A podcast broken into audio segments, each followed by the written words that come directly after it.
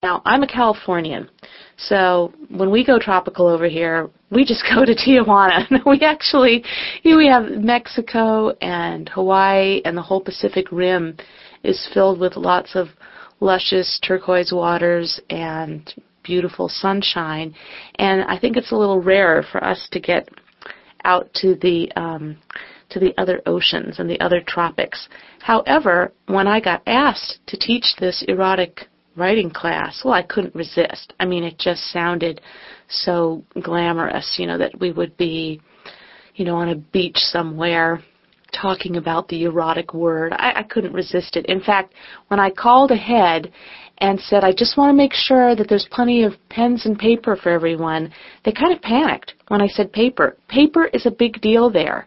The hurricanes and the wet weather is so bad that people who